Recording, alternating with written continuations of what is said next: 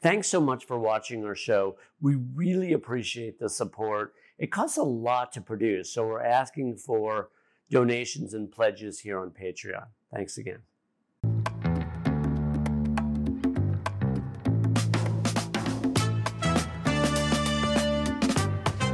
Welcome to See It and Feel It with Dr. Brett, and I'm Dr. Brett. And today I'm here with Rafael Gomez, a martial artist and a mental game coach and a high-end guide and mentor, an all-around good guy because last week you had me on your podcast and I really enjoyed it. So thank you so much for coming today. Ah, my pleasure. And, and that was really nice words you said about me. I have to pay you. no, it's free. um, thanks. So, you know, really though, I had a great time with you. You know, I thought you were very good.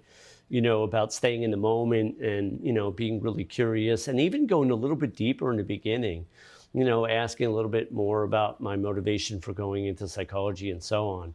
So let's do something similar with you. You know, tell us about your, you know, how you got started in martial arts and, you know, why Kung Fu and, and, and you know, and some of the ways that you mentor and guide that might be unique compared to some of your peers.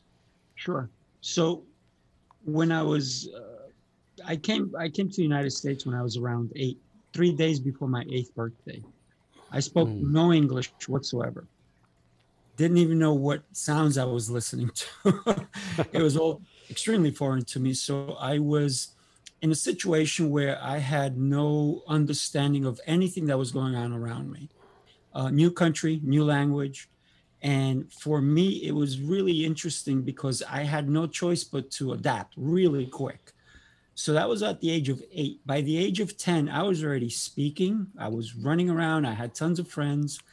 And one of my friends actually was heading out. We were all playing and he's leaving. And I'm like, Where are you going? He said, uh, I got to go. And I'm like, Well, where are you going? So I was very inquisitive. And uh, he said, I got to go see my dad. I'm like, Oh, can I come? So when I get there, his dad is actually a sensei and he was going for his lesson. So his dad questioned who I was, and he said he wanted to come. So his dad is like, okay, let's train him too. So that started my journey in, in learning from someone. Prior to that, before I, I had that encounter with my friend's father, we were all just fighting and playing and rolling and throwing each other. We were actually grappling on the floor.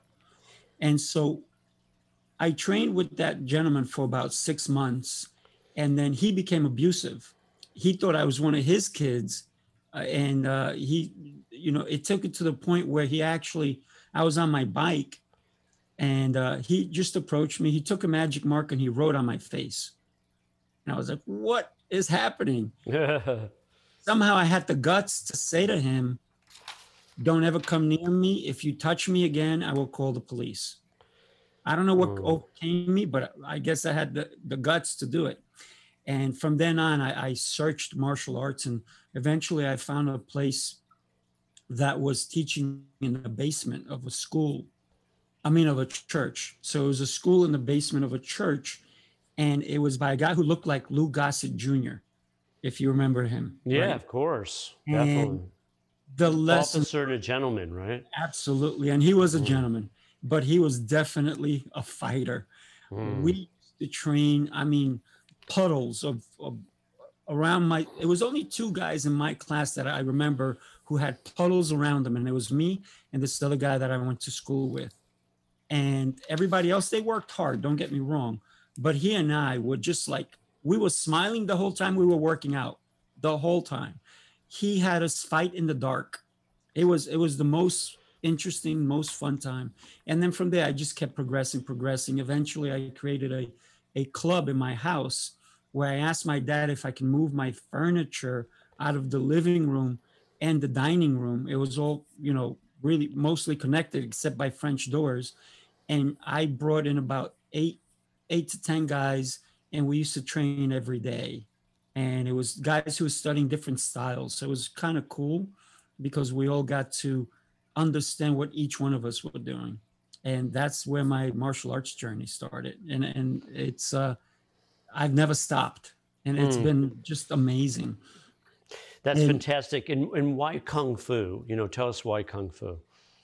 I just, I kind of fell into it. It wasn't necessarily a choice. I mean, my first was, uh, uh, you know, it was uh, Japanese martial arts because the guy who trained me was a Japanese martial artist, and it was karate style.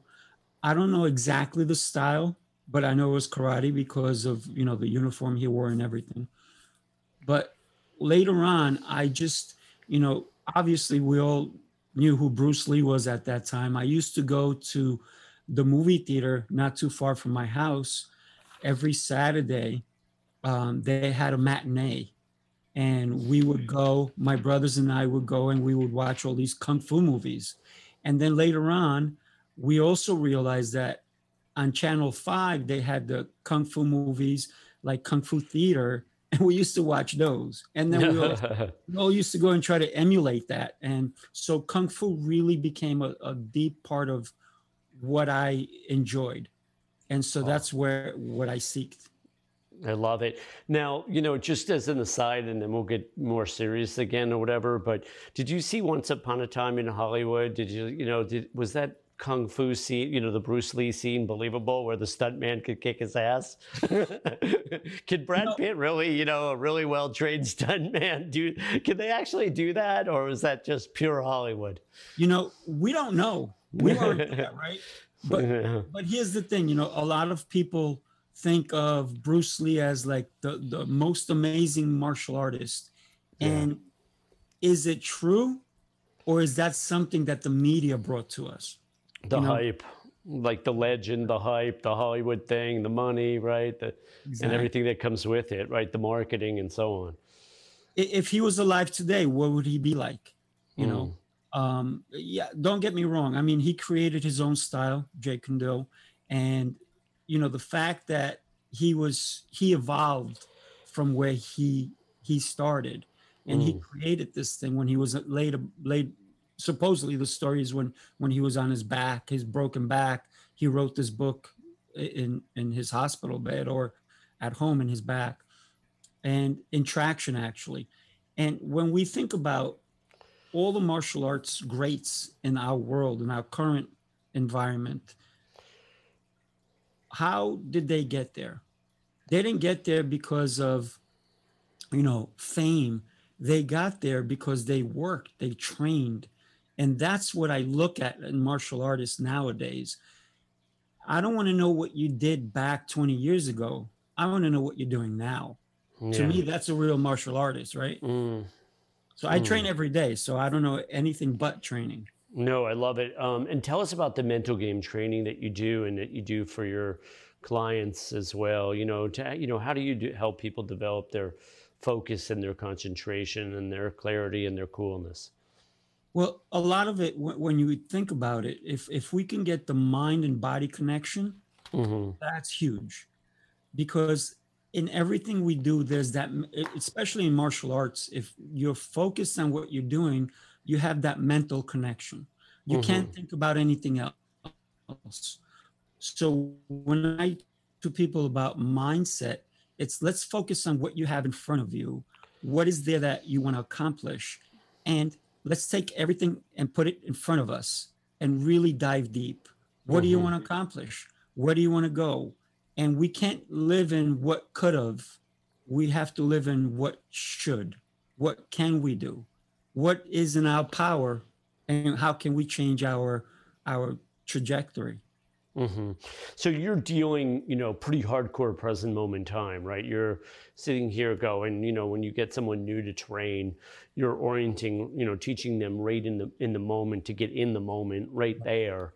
Um, how do you handle though when the their past starts to seep in? You know, how do you train them to sort of let that go or move through it or move beyond it? Talk to us about this sort of mental game training that you're doing constantly. Well, one of the things is that, uh, you know, I have to, I ask them the question of is, what do you want to accomplish? Mm-hmm. And what's holding you back? Right. But when people understand what's holding them back, and most of the time it's themselves, mm-hmm. right? So, you know, w- when we think about the mind, the mind is so complicated. And we allow all these negative thoughts to come in. And we are Mhm. living a lot of times in our past. And our past may have had negative thoughts but we have to start thinking and creating new positive thoughts. So every time i have someone in front of me i'm trying to let them understand hey you know what you just did what do you think about it? What are your thoughts on it? Um, how is that going to improve you as a person? How can you take that further so in thinking about what we're doing what we want to accomplish and setting goals but realistic goals that's key. Because a lot of people don't set up realistic goals. They they set up goals that they've seen other people accomplish. But I, I i i let them know that it's not about the other person. It's about yourself. Mm. Mm. you always have to look within right? So that's Yeah, fantastic. And how do you address fear in in in in all its disguises? Talk us, walk us through fear and you know how it shows up in your life and how you handle it personally and how you handle it professionally. Well, w- when I think of fear, it's a, a lot of people don't realize that there's there's a couple different ways of seeing fear. I mean, if you have a, a ferocious animal chasing you, that could be one kind of fear. If you have a fear because you're afraid to ask for something, that's a different type of fear. So the way I handle fear for myself is what if I don't? What if I don't take that next step? What's going to happen? So it's an, a self evaluation that I do a lot. And for me to ask, I have to ask the questions of is it the right time to ask? Is it the right person to ask? And why am I asking? So I take that, it no longer becomes fear, but it's more of a question of is this the right timing? Because a Mm. lot of times fear is based on timing. You know, if somebody's attacking you, is is it fear that's holding you back from defending yourself or is it that you're not prepared to fight back so yes you get that adrenaline rush when someone is in your face right somebody's is attacking you and, and they're going after you so you get that adrenaline and then is it how do we handle it? So how do we handle that fear that people call? And i i call it a rush because it's it's how you handle every situation. And fear is basically something that we've been told you have to be afraid of things. We really shouldn't be afraid of anything because guess what? Life is short Right? so short. Should we live in fear or should we live in the moment and the opportunities that are presented? And we create our own opportunities. Sometimes they're presented to us and we can choose what we're going to do with them. So yeah, I, when lo- we talk love about it. fear yeah, right? Yeah. what are we really talking about Yeah. No, I love it. Um, you know, and it makes me sort of wonder if your approach to COVID might be slightly different than some of your peers that are more fear based, because it seems like your ability to handle and manage fear is, you know, pretty well developed. Mm. You know, it, it- it comes from all the adversity I've had. I probably should be dead eight to 10 times over. That many? Yeah. And that's that's not just crossing the street because I know I've been almost killed about eight or ten times. You know, I've driven cross country so many times and I've had so many, you know, near death experiences like literally like you're driving cross country and some tractor trailer driver falls asleep or you know what I mean and swerves in your lane. I've had all kinds of experiences like that Oh, yeah. where they're just this close to over. Yeah. I, I mean, yeah. I mean, I've fallen when I was a kid. I've fallen and I had a pipe go through, almost take my eye out, and I fell. uh, It, it, Your eye look, your eyes look good. I don't see any evidence of it. Right. scar, but you know, if you see an old picture of me, I used to have to wear a patch on my opposite eye to strengthen the one that the, I almost lost my eye on. Uh, that's I fa- felt- fascinating. In Colombia, I think I was like two or three, and I fell from a second story. But over there, the stories were not short like here. They're like, you know, 12, 14 feet high. So basically, almost like from three stories. I fell, and it was in the, the middle of a courtyard. And in the old days, they used to have those big tubs that they used to wash the clothes in. And that's where I fell in.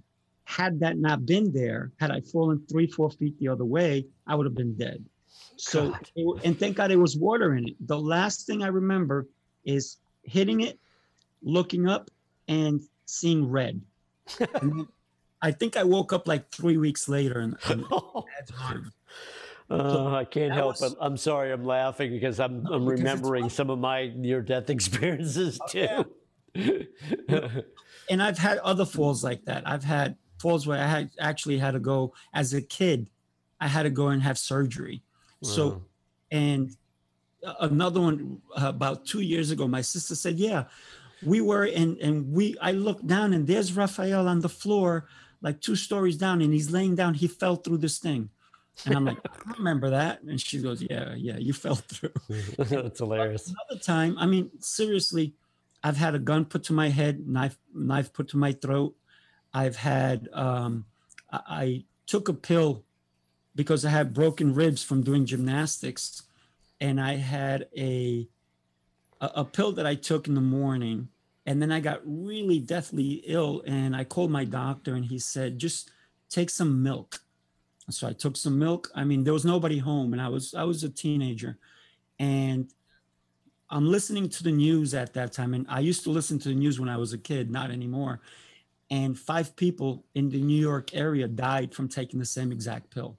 No way. Yeah, that's pretty Five awful. people, and they took it off the market right away. And so I've Mm, had so many experiences that it's taught me that I have a guardian angel somehow, mm, and I'm not afraid of death.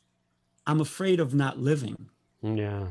So that's why I cherish every moment, you know. Wow. So when we think about life, it's beautiful. And, and and so many people are not enjoying every minute that they can.